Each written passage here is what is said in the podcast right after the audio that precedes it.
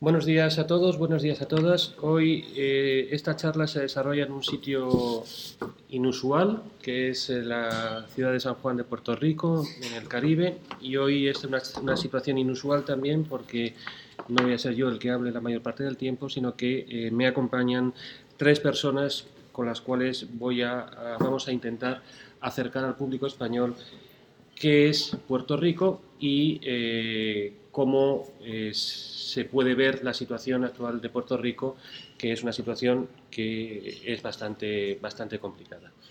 Aquí nos, me acompañan en la mesa tres personas, una María Ángeles de Los Ángeles Trigo, abogada, nieta de españoles y que es una persona influyente aquí en Puerto Rico. Me acompaña también William Lockwood, eh, economista, también una persona que ha tenido grandes responsabilidades en Puerto Rico y que nos va a acercar la visión económica de, la isla.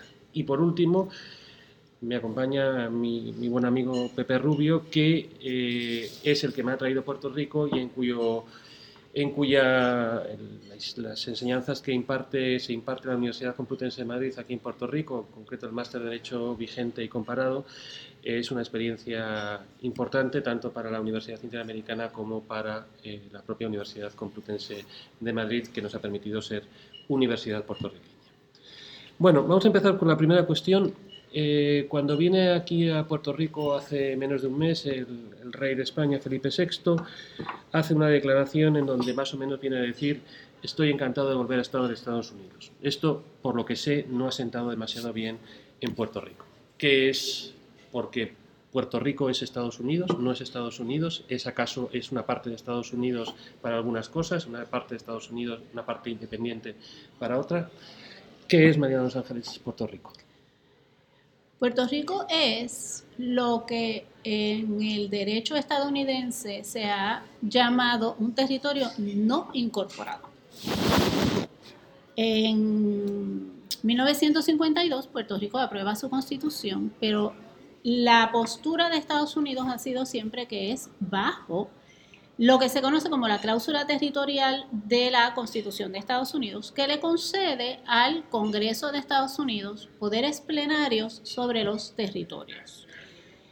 En una serie de casos a principios del siglo XX, Estados Unidos y el Tribunal Supremo crean una doctrina particular para los territorios que se adquirieron durante la guerra hispanoamericana. Y esa es la doctrina del territorio no incorporado, en el que Estados Unidos adquiere un territorio sin intención de incorporarlo a Estados Unidos. Eso es lo que es Puerto Rico ahora mismo. Es lo que el Tribunal Supremo de, Puerto, de Estados Unidos ha llamado un territorio que pertenece a Estados Unidos, pero no es parte de Estados Unidos. Así es que es un territorio por, por, por, por característica indefinido.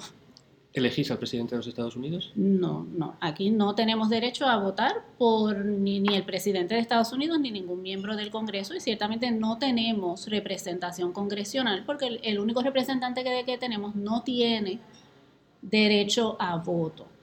A él hace unos años se le permitió votar a nivel de comité y su voto cuenta siempre y cuando no sea el voto decisivo.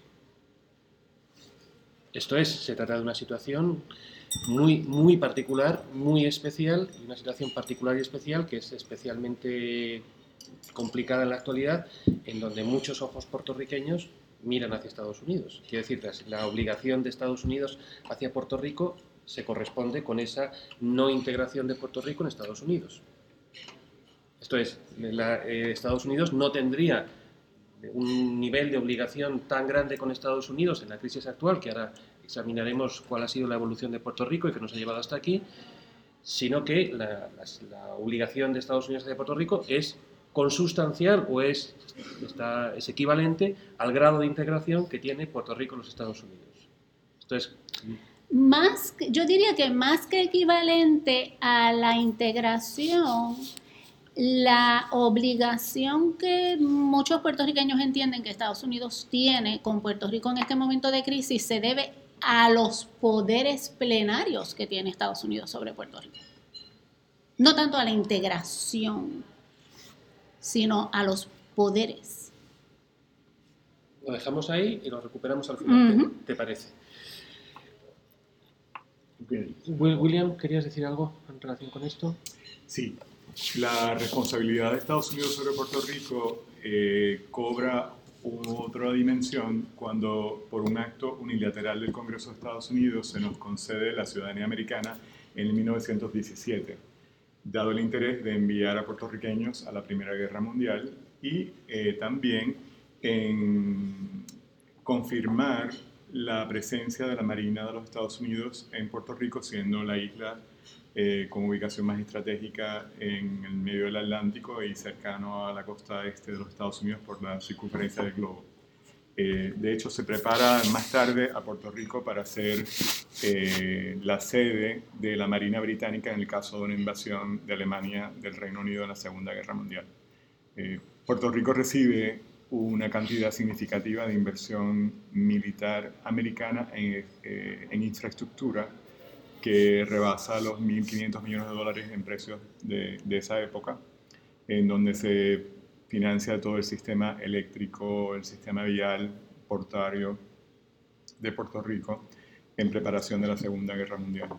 Eh, en décadas más recientes, la responsabilidad americana eh, hacia Puerto Rico, hacia sus ciudadanos eh, residentes aquí, se se intensifica en la dimensión regulatoria y financiera porque el modelo económico deja de tener vigor y deja de crear eh, niveles de empleo y aumentos de ingresos significativos.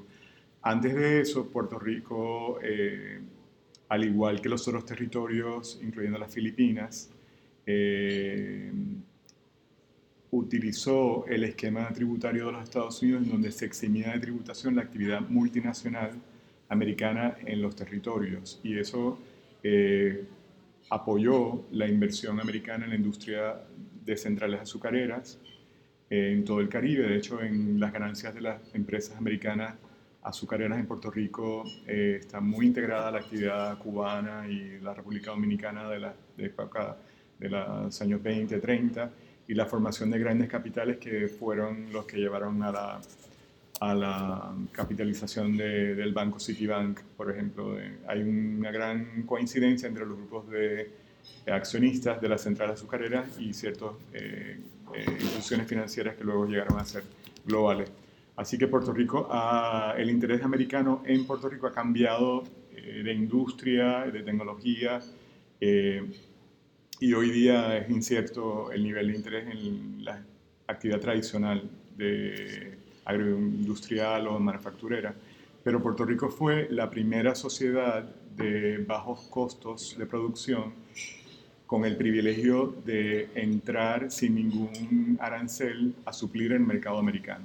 Así que eh, fue la combinación del marco legal tributario americano y unas leyes que se adoptaron en Puerto Rico en el 1947 que eximen totalmente de tributación a la actividad eh, industrial para que viniera a Puerto Rico eh, beneficiarse de la infraestructura preparada para la Segunda Guerra Mundial y eh, producir, eh, dado la, la, tecnología de esa época de fragmentación de la producción intensiva de manos de obra, Puerto Rico se convierte entonces en la primera sociedad que crea una clase media en una sola generación gracias a la industrialización intensiva en, en mano de obra. En la industria textil, electrónica, luego más tarde, pero ese, ese modelo comienza a colapsar en, luego que Estados Unidos reduce los aranceles para entrada al mercado de Estados Unidos en la ronda Kennedy. Y ese fue el primer incidente luego en donde la relación nuestra, eh, ambigua, ¿verdad? Eh, legalmente, eh, viene a ser cuestionada por la competencia global y por el marco jurídico global. Anterior a eso... ¿Esto estamos hablando, de qué, estamos hablando de qué año? La ronda Kennedy entiendo que fue a los pocos años luego después de morir el presidente Kennedy, quizás a principios de los 70, sí, sí, 71. Eh, coincide con la década de la descolonización que se aprueba las resoluciones de las Naciones Unidas en donde eh, nuestro arreglo eh, no era una opción permisible bajo el derecho internacional, que tiene que ser o la independencia completa o la, libre asociación, en donde los poderes soberanos son renegociados entre las partes, pero es a elección del territorio la cesión de ciertos derechos luego al, país eh, eh, colonia, colonial, una relación colonial.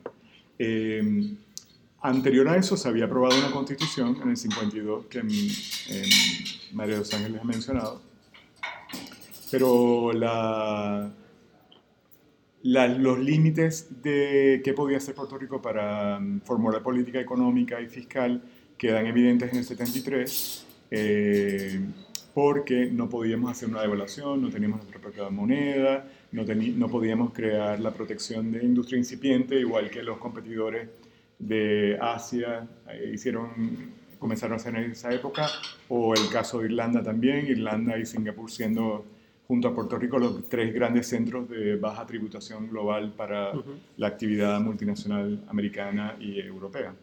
Eh, así que Puerto Rico tiene una crisis muy profunda en el 76, también similar ahora, eh, había aumentado exponencialmente su endeudamiento público para estimular la economía sin un efecto eh, positivo. Y en el 76 viene un gran rescate de parte de los Estados Unidos que confirma eh, la magnitud de interés de otro segmento multinacional en Puerto Rico, que era el intensivo en actividad intangible, en donde ya los costos de producción altos no eran un factor eh, adverso y comienza entonces el aumento de la actividad farmacéutica, eh, electrónica, dispositivos médicos y cualquier producto que tuviese alto valor pero en pequeña cantidad física o en bajos costos de producción. Por ejemplo, los siropes de los refrescos de la Coca-Cola, los concentrados de los perfumes eh, franceses se hacen aquí. Eh, y eso dura hasta el 96. Ese periodo fue subsidiado por el Tesoro Federal bajo un programa, eh, una enmienda al Código de Rentas Internas de Estados Unidos, llegó a tener un costo en su año pico de sobre 5 mil millones de dólares para el Tesoro Federal. Eh, cada empleo creado bajo ese esquema llegó a costar al Tesoro Federal sobre 300 mil dólares. Eh, y en el 96, Estados Unidos firma un acuerdo de subsidios prohibidos bajo el Acuerdo General de Aranceles, que luego adoptado por la Organización Mundial del Comercio, que provoca también la eliminación del, subsidio en Puerto Rico. Así que es otro, otra fecha importante en términos de redefinir la relación. Eh, del 76 al 96, entonces lo que tenemos es que Puerto Rico queda fuera del mundo competitivo, no reduce sus costos operacionales, no invierte necesariamente en el ecosistema de conocimiento, de la economía del conocimiento, ni tan siquiera en sus industrias eh, medulares de biociencia. Eh, no agiliza su sector público, etcétera, no escoge bien sus proyectos de, de capital, de inversión, infraestructura. Y con esas debilidades entra entonces en un periodo del 96 en adelante de errores eh, mayormente, en mi opinión, internos eh, puertorriqueños dentro de las limitaciones de la relación con los Estados Unidos. Y estos fueron o incluyeron eh, un exceso de actividad procíclica para estimular la economía, comenzando a fines de los 90 con grandes proyectos de inversión de rentabilidad muy cuestionable, que incluyeron sobre todo lo de transportación masiva, el exceso de inversión en autopistas eh, eh, ciertas otras inversiones en energía también, y comienza o se confirma una política de imprudencia eh, financiera en que todas las empresas de utilidades públicas de energía, puertos, comunicaciones, etcétera, que estaban en manos del Estado, comienzan a, financiar a largo plazo con deuda incluso sus programas de mantenimiento. Eh, y eso crea un efecto de, de, bola de nieve que lleva a la insostenibilidad actual. En ese periodo también eh, es un periodo de fracaso de supervisión regulatoria nuestro y de los Estados Unidos porque eh, entramos en una burbuja de concesión de crédito, sobre todo en bienes raíces, que desestabiliza todo el, sistema financiero. ¿Créditos a particulares? Créditos a proyectos de desarrollo de bienes raíces. Fue la gran, el aumento de burbuja.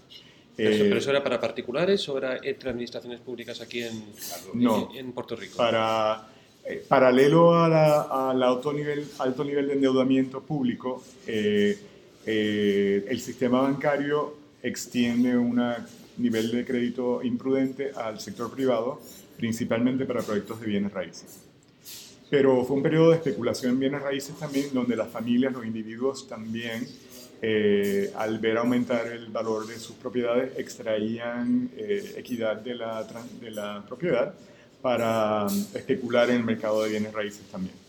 Así que este periodo de fracaso regulatorio y financiero viene de la mano del exceso de inversión eh, pública y ya desde el 76 Puerto Rico tenía la rigidez de del salario mínimo federal, tenía muy pocas herramientas para aumentar su competitividad y no, como mencioné anteriormente, no había hecho las inversiones en la economía del conocimiento para diversificar la economía.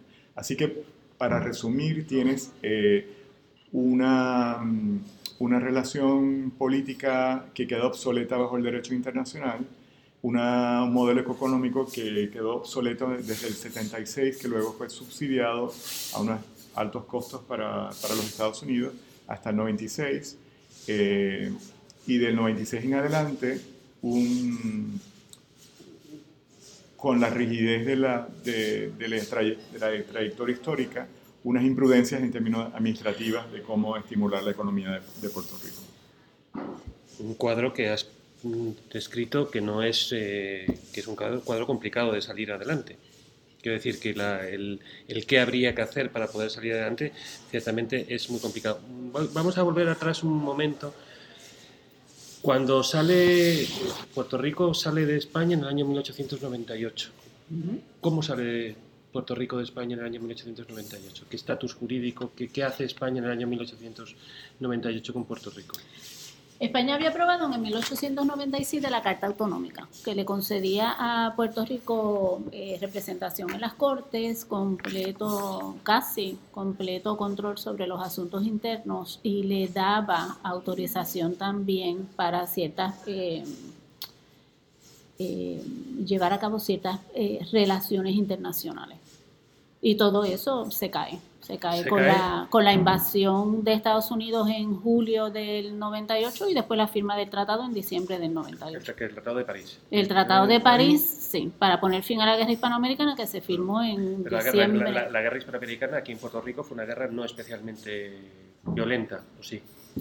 No. Es decir, a diferencia de lo que ocurrió en Cuba, que sí, en Cuba sí hubo una situación más conflictiva, aquí en Puerto Rico fue no digamos que una invasión pacífica, pero vamos, que no, no, hubo demasiada resistencia por parte de las tropas españolas, porque no había demasiadas tropas españolas y, y, esto... estaban en Cuba, porque Cuba en ese momento estaba en medio de su guerra de independencia. generales estaban, estaban allí. Yo quería puntualizar una cosa, porque la historia de Puerto Rico es muy compleja. La Carta Autonómica, bueno, como esto no lo van a oír algunos españoles, digamos que es el primer estatuto de autonomía, llamaríamos hoy, que se produce en España. Y fundamentalmente esa carta autonómica viene motivada por un punto geográfico que era vital para el comercio internacional. No olvidemos que todo el comercio que va de América a España, de las colonias a España, el puerto natural es Puerto Rico y concretamente la ciudad de Ponce me gusta más San Juan, pero la ciudad de Ponce es donde era el puerto natural de la exportación de los bienes de ida y vuelta del tráfico mm. comercial. Por lo tanto, ese es un punto estratégico que, se ha dicho anteriormente, pues efectivamente tiene su importancia, pero también la tiene desde el punto de vista militar. Yo aquí aprendí una cosa de un buen amigo puertorriqueño que me dijo, mira Pepe, pon el centro del compás en Puerto Rico. ábrelo al equivalente de 200 millas. Trata la, traza la circunferencia y te llevarás una sorpresa. Es que esa circunferencia llega desde la Florida hasta Venezuela. Con lo cual se controla todo el tráfico marítimo, comercial, militar y de cualquier otro tipo desde Puerto Rico. Ese es un punto estratégico, geopolítico. La costa sur de Estados Unidos. Exacto. Y la entrada, por tanto, a todo el Golfo de México, como está puntualizando la, la, compañera, a toda la zona sur, a la costa sur de Estados Unidos. Ese es un interés que no se aprecia. Un interés que no se aprecia. ¿Qué significa que es un interés que no se aprecia? Que no se aprecia, que no se conoce.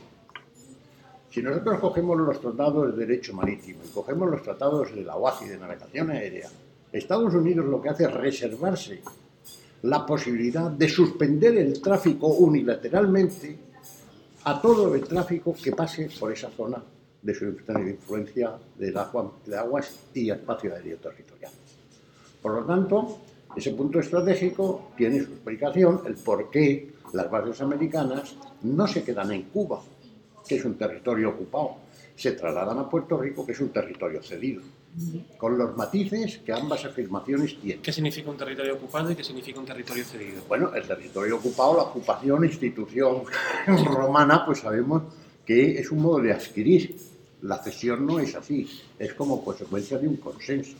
Por eso muchos historiadores, cuando desconocen el significado de ambos términos desde el punto de vista jurídico, lo que se está diciendo es que esa cesión es el consenso o lleva es el efecto de una indemnización, pero una indemnización yo pregunto, ¿de qué? Si Puerto Rico no intervino en la guerra del 98, no intervino.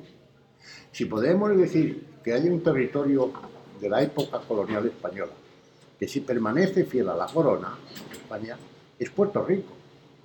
No hizo nunca la independencia, aunque hubo determinados movimientos, que no es momento de entrar y desarrollar en ellos, pero sin embargo, fue y permaneció fiel a la corona. De hecho, pues Ramón Power y otros legisladores estuvieron en la isla de León redactando la Constitución de 1812 y donde se tomaron en consideración algunas opiniones referentes, por ejemplo, a las libertades del ser humano, temas de esclavitud, etcétera, etcétera, que fueron propuestos por los legisladores puertorriqueños que tenían la representación de la isla en la, propia Constitución del 12. Por lo tanto, históricamente vemos que tiene una evolución, pero el sentido estratégico, que después se vuelve en un sentido militar y economicista, pues naturalmente desvirtúa ese sentido cultural de unión entre España, entre Europa en definitiva, y América. Perdón por la intervención porque a lo mejor he sido demasiado No ha sido muy interesante. Eh, políticamente, políticamente es algo cercano a Estados Unidos. Culturalmente, ¿qué somos? ¿Qué es Puerto Rico? ¿Dónde situamos Puerto Rico? ¿En el ámbito de la cultura norteamericana? ¿En el ámbito de la cultura cercana a lo hispanoamericano? Cercanísimo a lo hispanoamericano. Y esa dualidad de convivir con, políticamente en Estados Unidos, cercano a Estados Unidos y eh, culturalmente cercano a lo hispanoamericano, ¿cómo, ¿cómo, se vive en Puerto Rico? Quiero decir, provoca, eh, aquí cuando se va por la calle, rara es la ocasión en donde se te habla en inglés, usualmente se habla siempre en castellano, hay preceptos del Código Civil Español que más o menos siguen estando en vigor en Puerto Rico. La Ley de Aguas de 1866 española sigue estando en vigor aquí. Pero eh, culturalmente, ¿qué reconocimiento hay a la cultura norteamericana, si es que hay alguno? ¿O es más un reconocimiento hacia la cultura española? ¿O habéis creado un ámbito cultural propio aquí en Puerto Rico?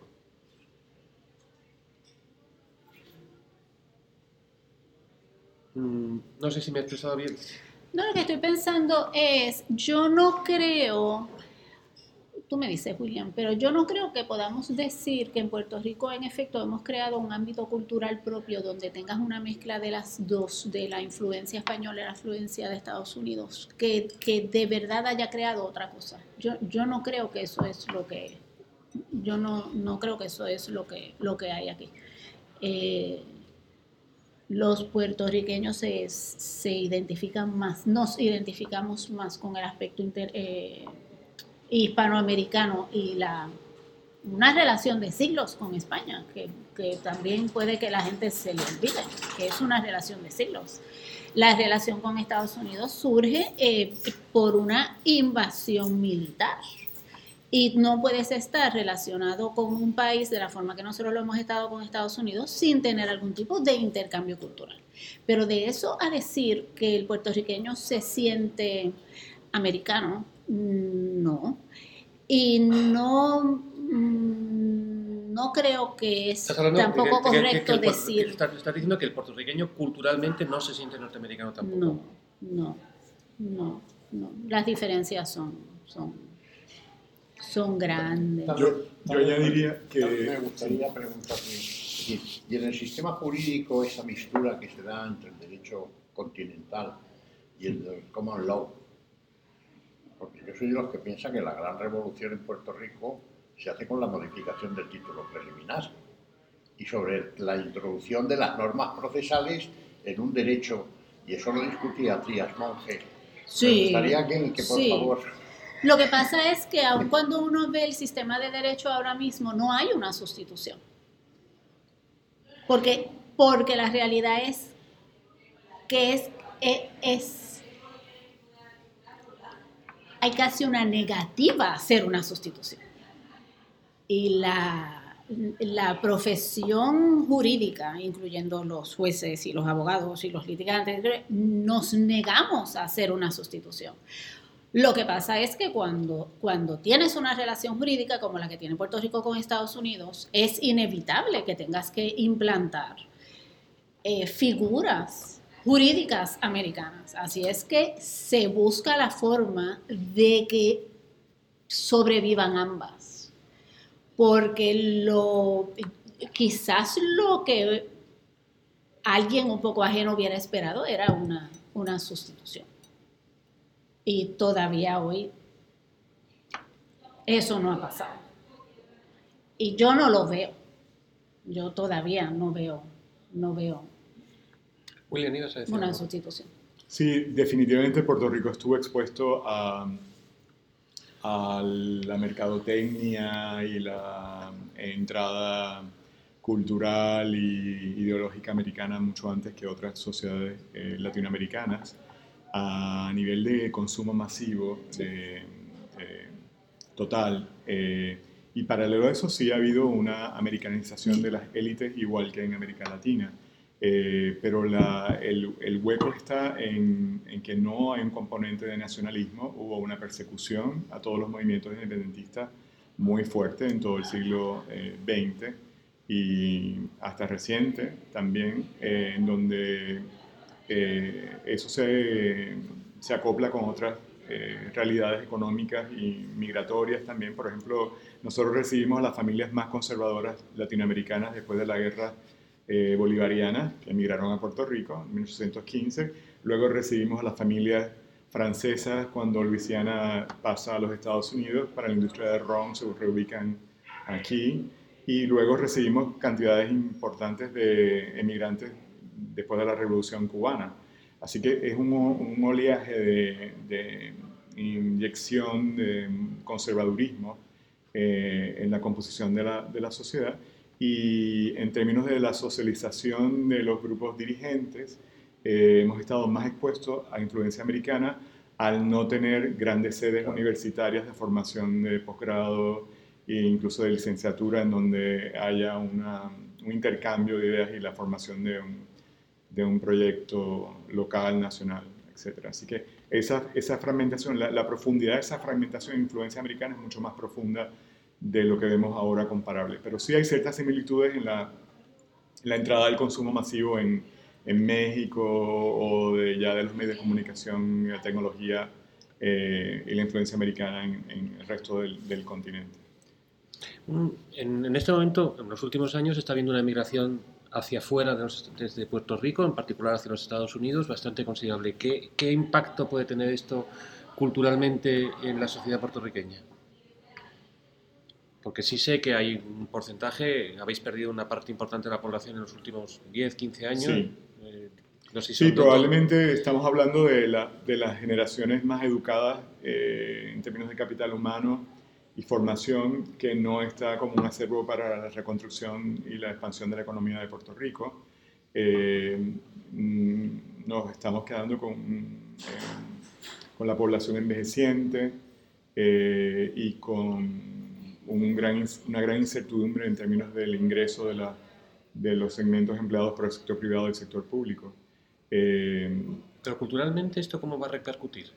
Porque económicamente, si me estás diciendo que la generación mejor formada de la historia de Puerto Rico, que es una frase que en España se, se- se utiliza también mucho, porque nuestra generación mejor formada la tenemos fuera de España, sí, aquí la generación mejor formada está fuera de Puerto Rico, esto económicamente es un desastre, mírese como se mire, pero culturalmente a los efectos de mantener eh, la, la- la peculiaridad cultural puertorriqueña, esto va a repercutir mucho, quiero quiero decir, la gente en el momento que se va a Estados Unidos se americaniza por completo e intenta, cuando vuelve aquí, intenta imponer, dicho sea con todas las comillas posibles, ese marco cultural que han aprendido por razones... eh, A mí me es difícil verlo, francamente. Me es difícil contestar esa pregunta. Porque si, si, si lo que estamos viendo es una emigración neta para, para poder entonces hablar de un cambio cultural, dependría entonces de qué inmigración tienes ahora o poco después. Y ahí, ahí se me hace difícil contestar Sí. la pregunta porque no eh, es Sí. un intercambio y ahora mismo lo que tenemos es aviones saliendo. sí, ¿cuál va a ser el efecto neto en, en el cambio de la composición de la... ¿Cuánta, cuánta población Sí. habéis perdido en los últimos 15 años?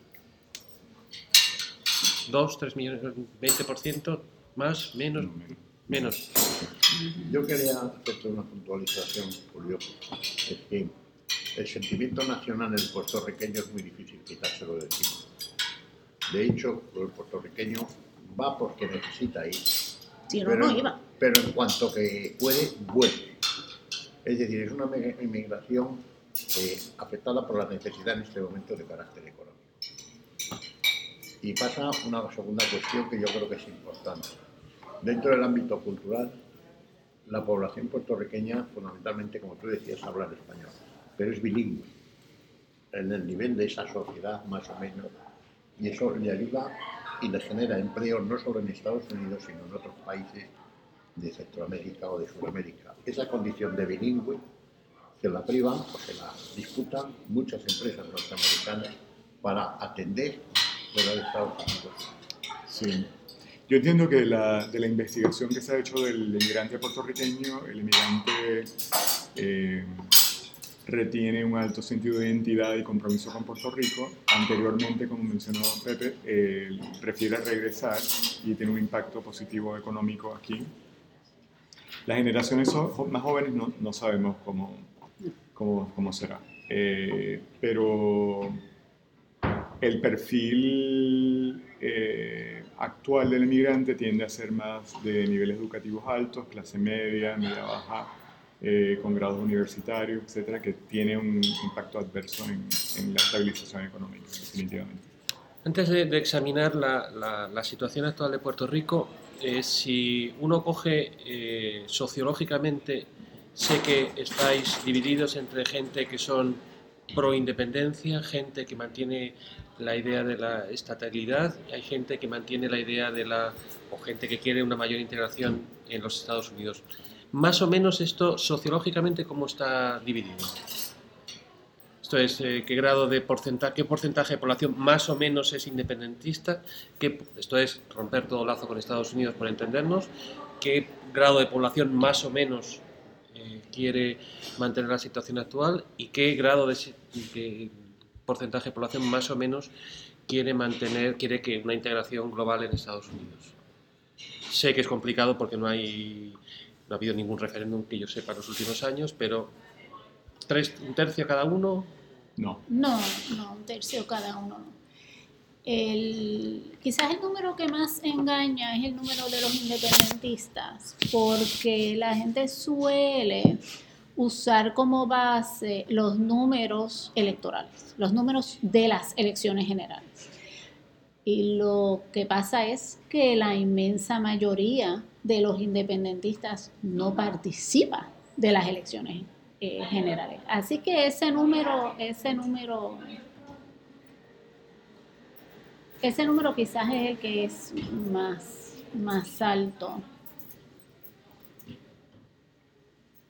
Pero más alto que significa un tercio, 25%, 40% de la población. Más o menos, no sé. No, no, quizás entre 15 y 20. Es el grupo de los independentistas. Y el grupo de los... El, el Partido Popular ha podido aglutinar y atraer a un segmento eh, nacionalista, autonomista, dentro de su gran familia, como le llaman, eh, y a la misma vez se ha vuelto mucho más conservador. Sí. Eh, al grado tal que no se ha planteado los méritos de moverse hacia la opción de la libre asociación, que en este momento permitiría un rescate más estructurado que el que nos ofrece el Congreso de Estados Unidos. Eh, similar a los rescates que hemos visto en Grecia y Portugal, eh, serían facilidades crediticias de un periodo de 5 a 7 años, sujeto a reformas, sujeto a recuperación macroeconómica, pero que traerían la formación de tecnócratas, de instituciones y procesos, que es lo que Puerto Rico adolece. Eh, así que el Partido Popular no se ha querido mover en esa dirección por su conservadurismo, pero como dijo María, ha mantenido dentro de su apoyo electoral a un segmento que podría moverse a una oferta de independencia si es que viene a la mesa con unos términos económicos favorables y hoy día quizás tendría que venir con una oferta de doble ciudadanía, aunque fuera por un periodo de tiempo limitado o por ciertas generaciones, que eh, ya el, el, Procurador General de los Estados Unidos se ha manifestado que sería posible eh, moverse en esa dirección de una ciudadanía dual en un proceso de transición de Puerto Rico a la independencia.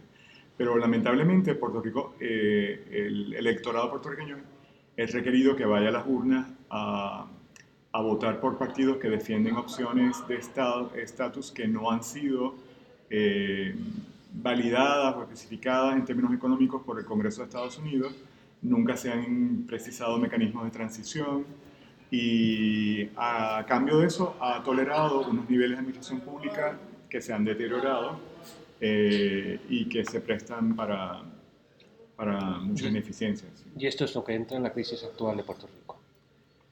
Antes de esto, ¿cuántos partidos hay en el Congreso puertorriqueño? Dos, si no estoy. Tres, ¿qué son? El Partido Independentista, que ha llegado a obtener, en, creo que las cantidades más altas han sido alrededor del 7% del voto. Y luego los dos partidos mayoritarios que se han turnado en la administración del sector público de, de Puerto Rico han sido el partido que favorece la estabilidad y el Partido Popular Democrático, que fue el partido hegemónico, eh, el cual estructuró la constitución y el periodo de la posguerra, de la manufactura y la creación de la clase media que mencioné anteriormente. ¿La diferencia entre ambos es cuál es más conservador, cuál es más progresista? ¿O es complicado mm, a la hora de definir políticamente Puerto Rico? Yo creo que se puede hacer una, una simplificación y solamente hay un elemento en particular que, que, que, los diferencia.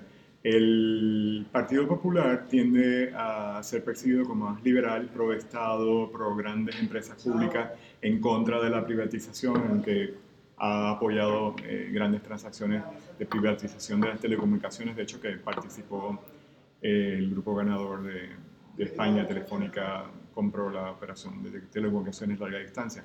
Pero el partido eh, estadista en décadas recientes ha sido eh, equivalente de más eh, políticas económicas y sociales conservadoras y ha sido más crítico con el gobierno de Estados Unidos respecto a la tributación multinacional en Puerto Rico. sobre todo en la década de los 80, quería que se subiera la tasa de tributación de la empresa multinacional para aportar a la diversificación económica y, a la operación estatal, eh, pero fracasó en utilizar los, las ganancias del sector multinacional para diversificar la economía.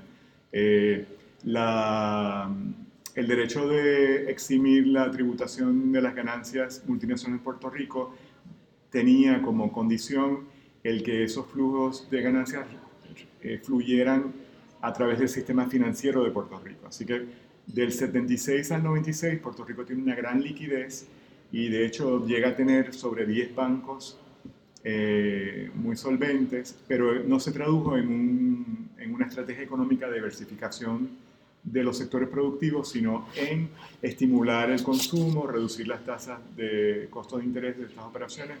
Eh, así que con esa variación, el Partido Popular tiende a ser más pro multinacional. Y de hecho, hasta recientemente ha estado activo viendo cuál va a ser la política americana respecto a las reformas de tributación multinacional y cómo van a ir de la mano con los acuerdos de la OSD eh, respecto a la normalización de las tasas. Y esto es uno de los grandes retos para todo el mundo de dónde se ubica el ingreso, qué jurisdicción es la que va a hacer tributar ese ingreso.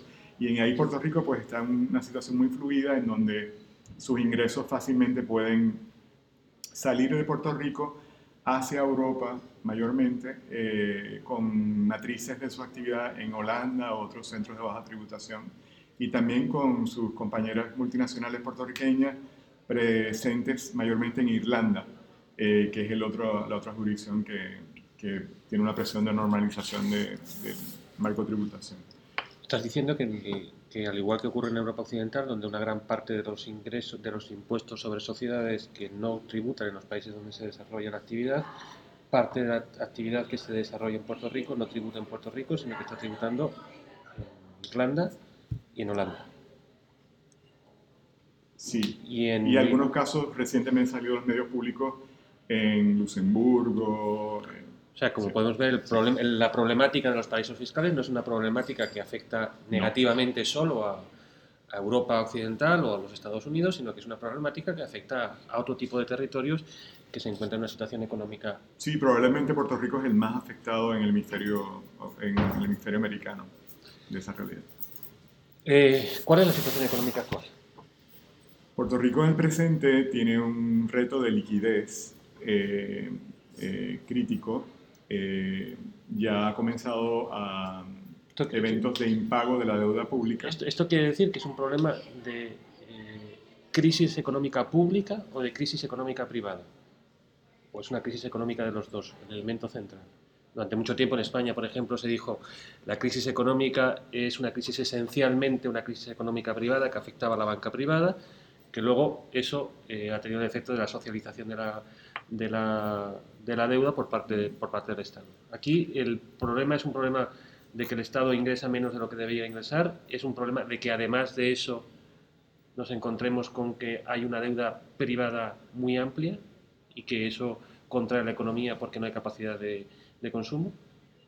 Sí, como hablamos anteriormente, Puerto Rico hereda una camisa de fuerza de la relación política desde, el, desde, la, desde la guerra hispanoamericana, en donde termina eh, con, un, con una presencia de empresas multinacionales americanas enorme que se reduce en el 96 al eliminarse el, incentivo de tributación americano y con unos niveles de apalancamiento de deuda privada altos y de deuda pública, eh, con muy poco margen de acción.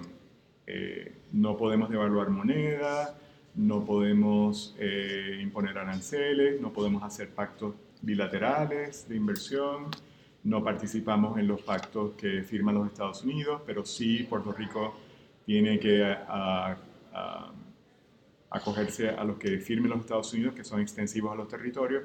Así que con esas limitaciones, eh, Puerto Rico tiene ahora una situación en donde optamos por darle preferencia al sector productivo para favorecer el nivel de consumo y el estímulo procíclico en actividades que no, eran, no apoyaban la inversión en, sectores productivos. Así que la actividad privada que puede generar tributos se ha afectado. Eh, ahora mismo el sector público requiere el gobierno central entre 9 mil o 10 mil millones de dólares para operar para incluir el pago de la deuda principal, que no es la partida principal, que es menos de 2 mil millones de dólares, pero para, para pagar los salarios de un sector público grande, ineficiente, que no ha sido reestructurado y que a, a instancias del Partido Estadista adoptó eh, esquemas legales de convenios colectivos con sindicatos de los Estados Unidos que le traen una gran rigidez para la reestructuración del sector público. Eh, si no fuera por el impuesto de sorpresa que se adoptó en el 2010 por un gobernador eh, estadista y republicano, que fue un impuesto muy a la latinoamericana, adoptado sin vistas públicas, que es sobre las ventas brutas del sector multinacional. Si no fuera por ese impuesto, del cual se reciben 2 mil millones de dólares, Puerto Rico hubiera comenzado su crisis fiscal desde el 2010. Eh, pero al día de hoy, además de ese impuesto, las administraciones lo que han puesto es más tributos a una actividad económica privada que se está achicando y que le impacta adversamente su rentabilidad y por eso la propuesta más reciente de un IVA del 16% no fue aprobada por las cámaras de Puerto Rico porque iba a tener un efecto eh, desastroso, inflacionario y de, desalentar la inversión privada.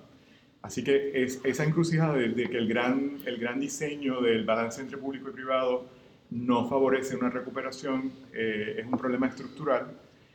Además de eso, eh, hemos por más de 10 años financiado los gastos operacionales, los déficits con más deuda. La selección de proyectos de mejora de infraestructura ha sido pobre y esto ha afectado al funcionamiento del sistema financiero privado.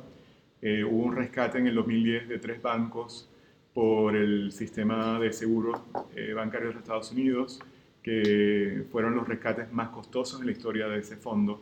Eh, así que en, en la encrucijada actual, en donde el gobierno se enfrenta a la posibilidad de, quedarse completamente insolvente y líquido, eh, podría afectar definitivamente al sistema financiero y el clima de inversión eh, para el sector privado, tanto multinacional como, como local.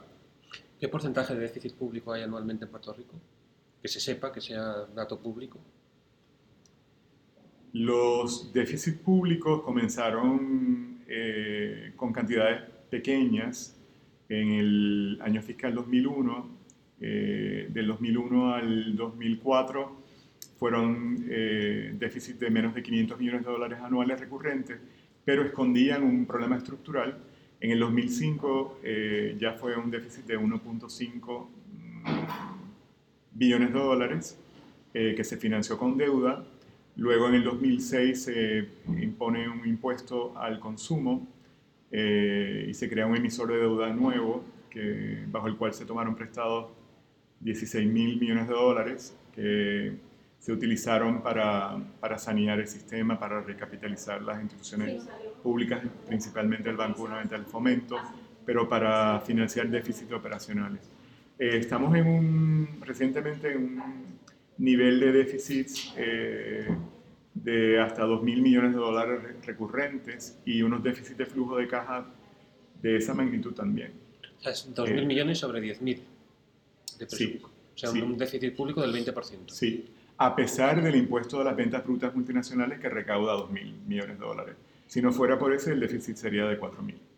20% de déficit público que se sabe en el momento en donde se inicia el año fiscal. O sea que uno es consciente de que en el momento en que se inicia el año fiscal claro. va, a haber que financiar. Al no querer reducir los gastos públicos o no poder el sistema político porque es perverso ¿verdad? para cualquier partido moverse en esa dirección en términos de que implica no ser reelecto, pues tienes esa rigidez, sí, tienes esa magnitud de brecha fiscal. ¿Y qué deuda pública hay en este momento sobre el PIB puertorriqueño? Eh, ya rebasa el 100% de, del del Producto eh, del PIB. Sí. Y este nivel de deuda mm, no solamente se limita a la concesión de deuda pública, sino que Puerto Rico tiene un sistema de pensiones que va a quedar insolvente en los próximos años también, porque no se han hecho las aportaciones requeridas en términos actuariales para cubrir la- las distribuciones de los sistemas de pensión. O sea, tenemos un déficit del 20%, una deuda pública del 100%, de más del 100% del PIB, un riesgo para el servicio de para los, eh, los servicios sociales, los servicios de seguridad social y Puerto Rico participa del, del esquema de seguridad social de los Estados Mm. Unidos, excepto los empleados públicos del sistema educativo, que solamente tienen su sistema de pensión público gubernamental que también queda líquido en los próximos años. Eh, pero la, la brecha actuarial en las pensiones públicas ha sido estimada por los actuarios en más de 50 mil millones de dólares. Y a corto plazo se ha utilizado las aportaciones y la cartera de inversión de esos planes públicos de pensiones para financiar el sector estatal y gobierno central. eh, cuando los mercados financieros cerraron las puertas a los financiamientos interinos del sector público de Puerto Rico. Em, en este momento, eh, la, me imagino que la deuda pública, la deuda puertorriqueña está considerada, tendrá unos niveles de, de consideración en las agencias de rating muy bajos. ¿no? Sí, Esto supone que el coste anual de la deuda pública eh, sobre anda qué tipo de interés la última emisión se llevó a cabo en el 2014. En el 14. Eh, fueron unos bonos de obligación general y entiendo que fue alrededor del 8%. Fue 8. Sí. 8%. 8%, pero recuerden que nuestros, nuestra, nuestros bonos que cotizan en los mercados de Estados Unidos son exentos de tributación. Así que eh, tienes que añadirle eh, el costo que tienen para el erario público de Estados Unidos y aumenta también el rendimiento para los inversionistas. Una de las El, el- perdón, el perfil del inversionista en esa emisión fue el, eh, lo que cambió en donde entraron más los, los hedge funds a comprar por primera vez eh, cantidades Sí. importantes de esa, de esa emisión de bonos. Anteriormente han sido dirigidos a los individuos de Estados Unidos, ya sea inversiones directas por ellos o de fondos mutuos estructurados para individuos. Sí, el problema de los, de los hedge funds que están comprando deuda pública es un problema general. En particular, hay dos o tres hedge funds que, que son muy activos, algunos de la República Popular China. De hecho, China es en este momento el principal acreedor de, los Estados Unidos. Una de las controversias decía que ha habido en los últimos tiempos es, eh, ¿puede entrar con, eh, Puerto Rico en quiebra? ¿No va a entrar Puerto Rico en quiebra? Si entra, porque ahí hay un problema con la legislación norteamericana que teóricamente no permite a Puerto Rico entrar en quiebra, que esto es una situación que en España es una situación anormal, quiero decir, en España ninguna administración pública puede quebrar jamás. Puede estar en una situación, eh, en una situación de absoluta eh, quiebra económica, pero no entrará jamás en una situación de quiebra jurídica. Sé que el hecho de que no podáis entrar en quiebra es un problema. ¿Por qué, no- por qué es un problema? Bueno, yo creo que aquí uno de los factores importantes es que la discusión se concentra mucho en la ley de quiebras de Estados Unidos porque eso es lo que los congresistas conocen, o por lo menos han oído hablar, y lo que los acreedores conocen. Puerto Rico, de hecho, Estados Unidos no tuvo, no había autorizado a ningún emisor gubernamental a, a presentar una quiebra, sino hasta después de la eh, depresión, La del 29. la del 29. Antes de eso, los emisores gubernamentales dejaban de pagar. Yo no te puedo pagar, incumplían, incumplían la deuda y dejaban de pagar. Después de la, eh, depresión, es que Estados Unidos lo hace. Lo interesante es que Puerto Rico estaba cubierto por esa legislación. Los emisores de Puerto Rico podían eh, acogerse. Los emisores gubernamentales de Puerto Rico tenían derecho a acogerse a la legislación que cobijaba a todos los demás emisores de Estados Unidos.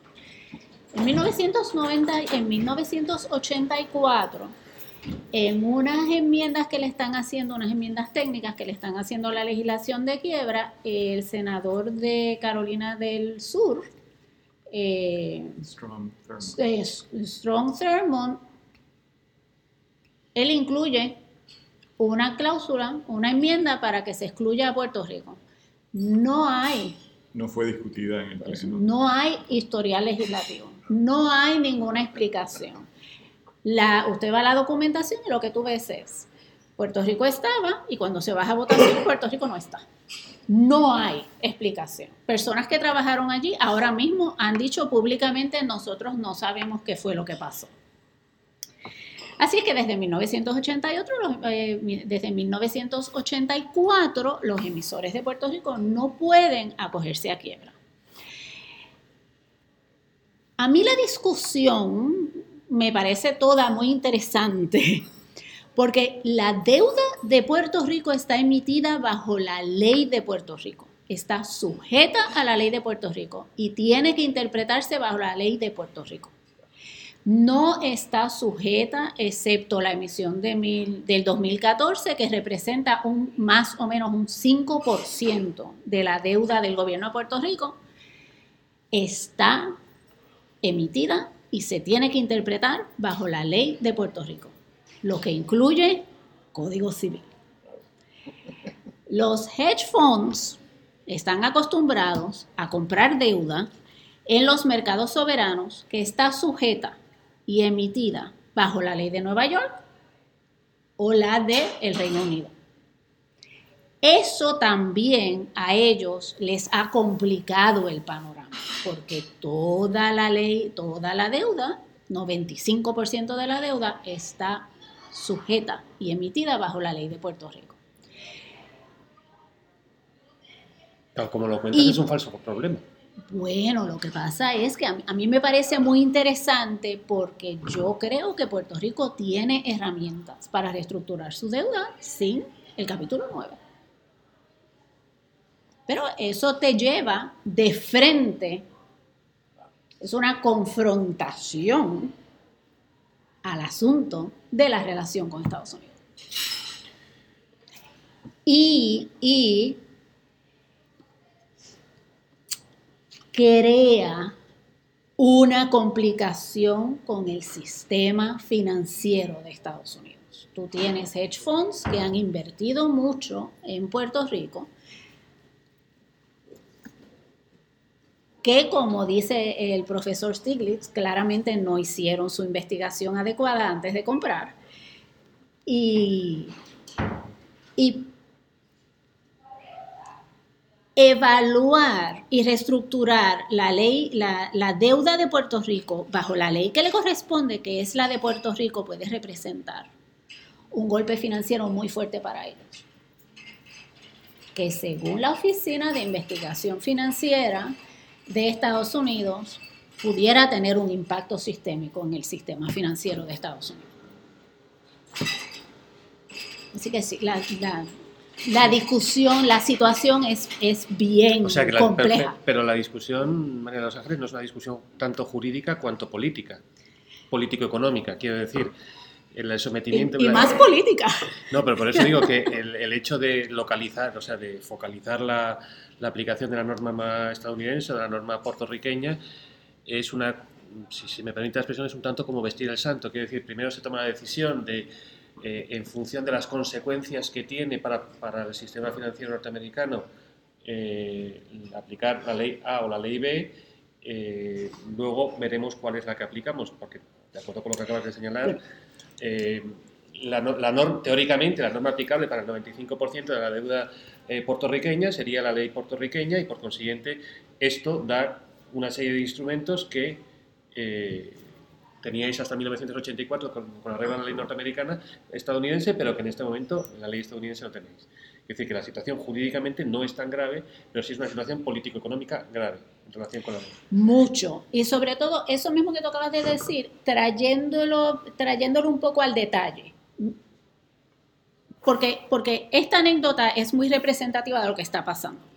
Cuando Puerto Rico el año pasado, ya yo estoy que confundo los años, fue el pasado, la ley de, reestructuración el anterior, fue el 14. Puerto Rico aprueba una ley donde ellos dicen, como yo no tengo una ley de reestructuración de deuda, yo voy a aprobar la mía. Que bajo el Estado de Derecho de Puerto Rico lo, se ha hecho antes. el, perdón, el Estado de Derecho de Estados Unidos se ha hecho antes. Hay un vacío jurídico, tú lo llenas. Puerto Rico dice, yo la voy a aprobar. Unos fondos mutuos a los que después se unieron unos hedge funds, al otro día presentaron una reclamación en el Tribunal Federal diciendo que esa ley violaba la Constitución de Estados Unidos. Y alegaron que una de las, de las cláusulas constitucionales de Estados Unidos que la ley de Puerto Rico violaba era la cláusula de quiebras. Y que el único recurso que tenía Puerto Rico era la ley de quiebras federal. El Tribunal de Puerto Rico, de Distrito de Puerto Rico, le dijo, tú tienes razón, acreedor. Ellos van al de apelaciones en Boston, que es el que cubre el Distrito de Puerto Rico, y Boston le dice, acreedor, tú tienes razón. El problema es que cuando ahora se empiezan a dar cuenta y dicen, bueno, pues si tú crees, le dice Puerto Rico, ah, bueno, pues si es el capítulo 9, pues yo voy a ir a pedir el capítulo 9. Ahora resulta que los acreedores se han dado cuenta que con el capítulo 9 ellos no salen tan bien. No. Así es que ahora están cabildeando ante el Congreso para que a Puerto Rico ni siquiera le aprueben algo parecido al capítulo 9. Y ellos en vistas congresionales abiertamente han dicho, yo no quiero el capítulo 9 porque voy a perder mucho dinero. Los Ángeles, ¿qué es el capítulo 9 en dos palabras para los ah, El capítulo 9 es el capítulo dentro del Código de Quiebras Federal que trata las reestructuraciones de deuda de emisores gubernamentales. Pero no el gobierno central. Ningún gobierno central. eso, en el caso de la ley que se aprobó en Puerto Rico, incluía no incluía el gobierno central y ahora eh, la propuesta de promesa de, redactada por republicanos incluye el gobierno central también. Eh, eh, recientemente hay, ha salido en los medios de comunicación la posibilidad de una intervención jurídica del gobierno norteamericano a través de una junta de consejo, junta de cinco miembros de control fiscal, que tendría, si no me equivoco, cinco miembros, uno de los cuales sería el gobernador, que creo que no tendría voz, pero no tendría voto, y cuatro miembros nombrados por el gobierno norteamericano, el gobierno estadounidense. ¿Qué, ¿Qué, valoración se hace en Puerto Rico de, esa situación, junto con la modificación legal que ha habido en los últimos tiempos sobre el peso que tienen los peso que tiene la deuda pública, eh, o sea, a qué se tiene que dedicar el presupuesto público, si a pagar la deuda pública o a pagar los servicios sociales, que es otra de las normas que se ha aprobado últimamente en Puerto Rico, que está siendo, digamos que, controvertida en los últimos, en los últimos. empecemos por lo de la Junta, la Junta Norteamericana. Podemos, puedo también preguntar antes de que conteste, ¿la Junta Norteamericana viene con dinero o viene solamente como Junta? Porque normalmente cuando se ha habido operaciones de estas de, de, intervención, como ocurrió en Europa, en Grecia, en, Portugal, en, Irlanda, en España también, la Troika, los, señores negros de la Troika vinieron con dinero debajo del brazo, que esto eh, se aprobaba un memorándum de consideración, un memorándum de entendimiento entre las instituciones europeas y el gobierno respectivo, y esto suponía obligaciones a unos para los otros. Para los, estados les daba dinero, pero les obligaba a ciertas cosas, sean razonables o no sean razonables las cosas. Vienen los norteamericanos con dinero y ve eh, qué valoración se hace en Puerto Rico de esta Junta.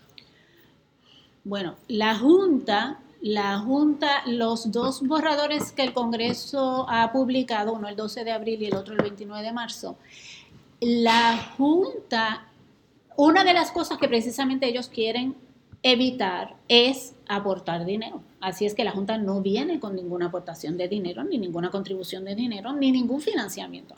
La Junta lo que viene es a tomar control del gobierno. En Puerto Rico obviamente tienes un sector siempre que te dice que qué bueno que vengan y enderecen eso aquí. La mayoría del país se opone porque esto es volver a la ley Foraker de 1900. ¿Volver a qué, perdón? La ley Foraker de 1900. Y hay que, un poquito de historia. Cuando Estados Unidos invade Puerto Rico y después se firma el Tratado de París, Puerto Rico está sujeto a un gobierno militar bajo el Estados Unidos, que se convierte en un gobierno civil bajo la ley Foraker, eh, que se llama así por el senador que la propuso, que se aprobó en 1900. Pero entonces esa ley decía que a Puerto Rico se le iba a conceder un gobierno civil nombrado por el presidente de Estados Unidos. Lo que tenía era una Cámara de Delegados, que era lo que los puertorriqueños que cumplieran con unos requisitos votaban por la Cámara de Delegados. Lo importante de la ley Foraker era que crea algo parecido a un, a un Congreso bicameral donde para que algo fuera ley se necesitaba el Consejo de Delegados, que eran los presidentes, los directores y los jefes de las agencias, que eran nombrados por el presidente de Estados Unidos, votaran y la Cámara de Delegados también. Así que en términos prácticos, el gobierno lo corría personas nombradas por el presidente de Estados Unidos. La, la, Junta Controladora es eso, es eso exactamente. Así es que esto es desempolvar la ley Foraker, ponerle unas palabritas, hacerla más larga, la ley Foraker era mucho más corta, hacerla más larga e implantarla en el 2016. Esto quiere decir, eh, Así que obviamente hay mucha resistencia. Suspender la Constitución. Bueno, nadie lo ha dicho con esas palabras, pero obviamente suspender la Constitución, seguro que sí. Seguro que sí. sí hay una petición de más calidad de gobierno por la población de Puerto Rico que no tiene que traducirse en un apoyo a la Junta de Control Fiscal, pero algunas personas ven en la Junta de Control Fiscal alguna posibilidad de reclutamiento en función de mérito en vez de lealtad, que ha sido el talón de Aquiles de ambos partidos principales en Puerto Rico y que se ha traducido en un deterioro institucional. Pero no hay ninguna garantía de que eh, se mueva en esa dirección. Eh, de hecho, mm, para los partidos principales no hay ningún aliento a querer moverse a reestructurar el sector público bajo la supervisión de la Junta de Control Fiscal, si no vienen unas reformas estructurales y si no viene una cantidad de asignación de recursos importantes para el sistema de pensiones y de financiamiento puente. Eh, y también va a ser muy limitada su capacidad de reclutar talento eh, a altos niveles de gabinete o de formación de primeros cuadros para las instituciones públicas. Eh, la Junta de Control Fiscal es una propuesta eh, que ahora está en una gran pugna ideológica por los segmentos republicanos y demócratas, y regresamos entonces a, los periodos de grandes arreglos de, incentivos para Puerto Rico, definitivamente el 76, cuando se impone el salario mínimo federal, cuando se crea un programa de subvención para todas las familias que están fuera de la economía formal, que es una transferencia para compra de alimentos y, eh, en Puerto Rico, que al día de hoy es eh, sumamente importante, sobre mil millones de dólares entran. Hay familias que están en su tercera cuarta generación de estar bajo ese esquema en la informalidad recibiendo fondos para, para alimentarse. Eh, en el 76 también, cuando se aprueba el esquema multinacional que duró por 20 años de alto costo, pero todo eso fue bajo administraciones demócratas. La prohibición de la quiebra para Puerto Rico es la primera estocada por un senador republicano eh, a, los, a menos de 10 años de haberse aprobado el, rescate del 76. Eh, y en esa pugna ideológica, eh, Puerto Rico no tiene mucho tiempo para seguir esperando, sobre todo la población, porque va a afectar el funcionamiento básico del sistema de salud, educativo, ya un tercio de los médicos en Puerto Rico han emigrado eh, y está afectando todo el, sistema de pagos. El gobierno le debe sobre 2 mil millones de dólares a suplidores en el sector privado de Puerto Rico. Así que estamos en una coyuntura muy crítica en donde tiene que haber un entendimiento de que el problema es estructural y que requiere un financiamiento puente importante en ese proceso como contraoferta a la Junta de Control Fiscal Tampoco ha habido una propuesta de los partidos principales de medidas estructurales o reestructuración del sector público y lamentablemente ha afectado la credibilidad de los dos partidos principales a ir a negociar a, Washington. Es que esto de la reestructuración del sector público siempre es un, siempre en todos los países es uno de los grandes problemas de, que no es, no es eh, tanto un problema de reducir personal, que puede ser un problema de reducir personal dependiendo de los países, cuanto de reordenar personal y sobre todo de qué capacitación tiene el personal para, eh, para hacer frente a la, a la, gestión pública y esto a través y esto complementado con otras medidas eh, de gestión pública que, que sin duda eh, habría que, que, adoptar. ¿Cuál es la situación social ahora mismo en Puerto Rico? Quiero decir que hay un problema social, porcentaje de desempleo alto, hay un hay riesgo de que de que esta crisis eh, pueda provocar un estallido de una crisis social. Puerto Rico tiene un, una red de, de, de protección social eh, financiada mayormente por los Estados Unidos, eh, específicamente por el programa de asistencia nutricional que mencioné, que fluye a la familia, pero tiene un alto nivel de marginalidad y de informalidad. Tenemos la tasa de participación más baja de los Estados Unidos en el mercado laboral eh, porque no le es atractivo entrar al mismo en los niveles de salario mínimo existente, eh, porque el costo de vida es muy alto en Puerto Rico, los alimentos son importados, los costos eléctricos son muy altos también por las ineficiencias. Eh, dentro de esa po poca participación laboral hay una tasa de desocupación alta del 12 hasta 15%. Eh, tiene cierta actividad cíclica, pero cada vez se ve más estructural y permanece en ese nivel. Eh, Puerto Rico ha recibido grandes estímulos locales financiados con deuda y de los Estados Unidos en la última década que no se han traducido en, una, en un regreso al crecimiento, lo cual confirma que el problema es estructural. El programa de asistencia eh, de estímulo económico estadounidense que se aprobó después de la crisis financiera, eh, inyectó sobre 7 mil millones de dólares en la economía y ya hemos mencionado los estímulos pagados por el nuevo emisor de deuda del impuesto a las ventas brutas, que fue de 16 mil dólares también, además del rescate del sistema bancario. Así que eso confirma la magnitud de los retos y la, una agenda de optimizar el sector público a nuestra realidad de tributación y de reformas estructurales. Y nada de eso está contemplado en la propuesta de la Junta de Control Fiscal. No se reconoce que el problema es estructural, eh, mm, se asume de que con disciplina fiscal se puede pagar toda la deuda y regresar al crecimiento económico, y aunque incluye un, eh, favorecer transacciones específicas de inversión privada en infraestructura, que pueden ser favorables bajo cualquier esquema, no creo, en mi opinión, que es suficiente para, para eh, estabilizar la, la, ruta existente de la, de la economía, dado el problema estructural del sector productivo. En España, con un porcentaje de déficit público de, la mitad, de menos de la mitad de Puerto Rico, la política de recortes, de hecho, no ha sido capaz de, solucionar el, problema de la falta de ingresos públicos. Habéis mencionado ambos los dos el problema de Problema estructural, problema estructural, problema estructural. En, el día de las elecciones a la presidencia de los Estados Unidos tendréis elecciones al gobernador, si no me equivoco. Eh, el problema estructural es un problema que está en el debate político para el gobernador, para las elecciones al gobernador. Los dos mueven la cabeza diciendo que no. No, no, no. No lo han estado en las últimas décadas, lamentablemente.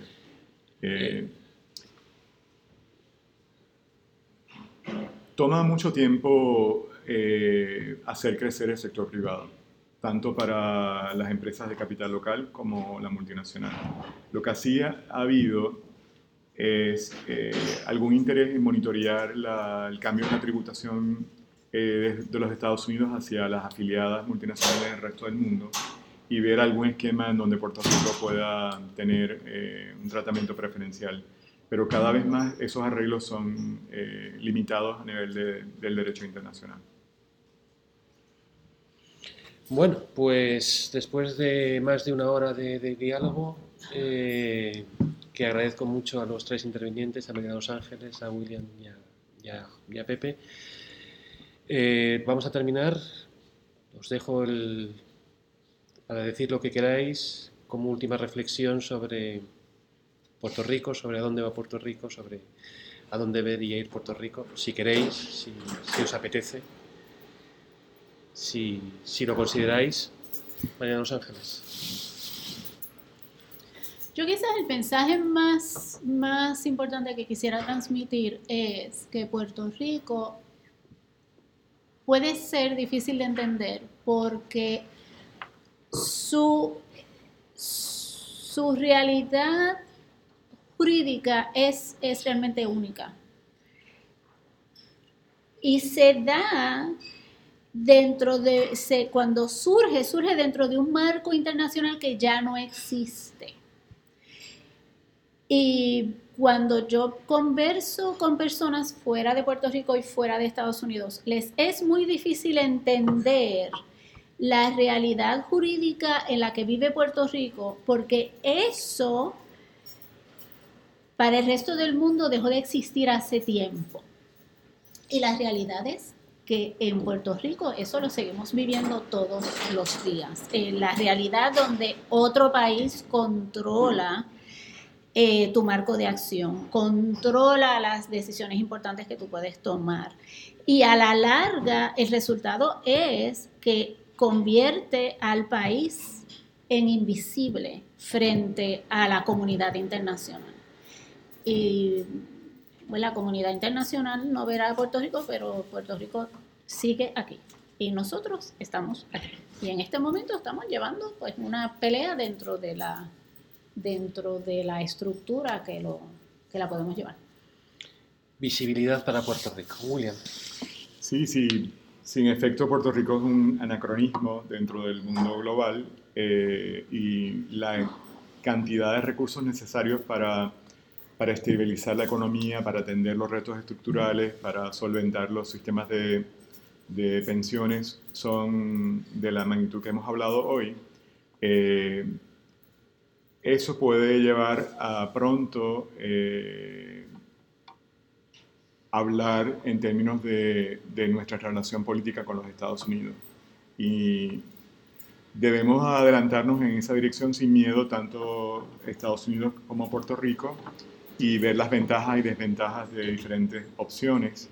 Eh, incluso el, tomar medidas parciales, transitorias, ahora para estabilizar la situación fiscal y financiera y económica muy a corto plazo, podría venir acompañada de darnos la oportunidad a ambas partes de conversar sobre la relación política y, y y darnos la oportunidad de hacerlo sin la presión de corto plazo eh, de un impago o de una insolvencia. Yo creo que la sociedad se merece eso y la, el aceptar eh, mm, con gran madurez la, la, trayectoria histórica, el trasfondo histórico de errores y decisiones acertadas también, pero de limitaciones y de eh, grandes actores que no están presentes ya, quizás el sector militar en Puerto Rico, eh, pues nos lleva a, a, la necesidad de volver a conversar con todo el entendimiento histórico y de,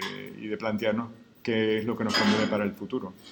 Eh, a corto plazo, la sociedad de Puerto Rico, en mi opinión, pide eh, encarnadamente un, una mayor calidad de gobierno, de funcionarios, de instituciones que ha sido afectada por ambos partidos políticos y si las opciones políticas de relación que favorecen que más rápidamente se reconstruyan esas instituciones son eh, unas que no hemos contemplado hasta ahora, como la libre asociación, etc., esa propuesta debe ser defendida y validada y cuantificada eh, por todos y para tomar una decisión consciente de a dónde queremos proceder.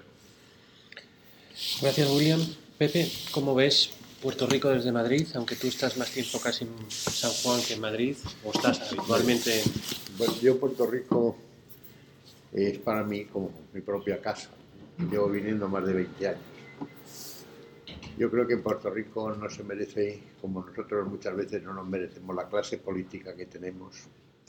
Y eso es subsanable. Lo que pasa es que en Puerto Rico es muy difícil, precisamente por esa situación en la que se encuentra jurídica, política y económicamente de dependencia. Esa situación, como se ha dicho, yo creo que se subsana mediante el diálogo y mediante los reconocimientos de la vida, de los antecedentes, como decía los clásicos, sociales, económicos y culturales que tradicionalmente han forjado la sociedad. Yo solo decir que cuentan, he venido haciéndolo, los compañeros que nos han acompañado en el programa han tenido la amabilidad de conocer Puerto Rico, de inmiscuirse en la sociedad puertorriqueña y esto nos da fruto para que demos, en la medida que podamos, a conocer esa sociedad puertorriqueña que desde luego se merece más, mucho más y tener mucho más reconocimiento del que tiene en el contexto del mundo. Gracias, Julio. Bueno, pues muchas gracias a, vosotros tres por haberme permitido la ocasión de, transmitir cuál es la realidad puertorriqueña, de, ofrecer una panorámica general de, dónde está, de dónde debería ir y eh, con esto terminamos, terminamos por hoy. Muchas gracias.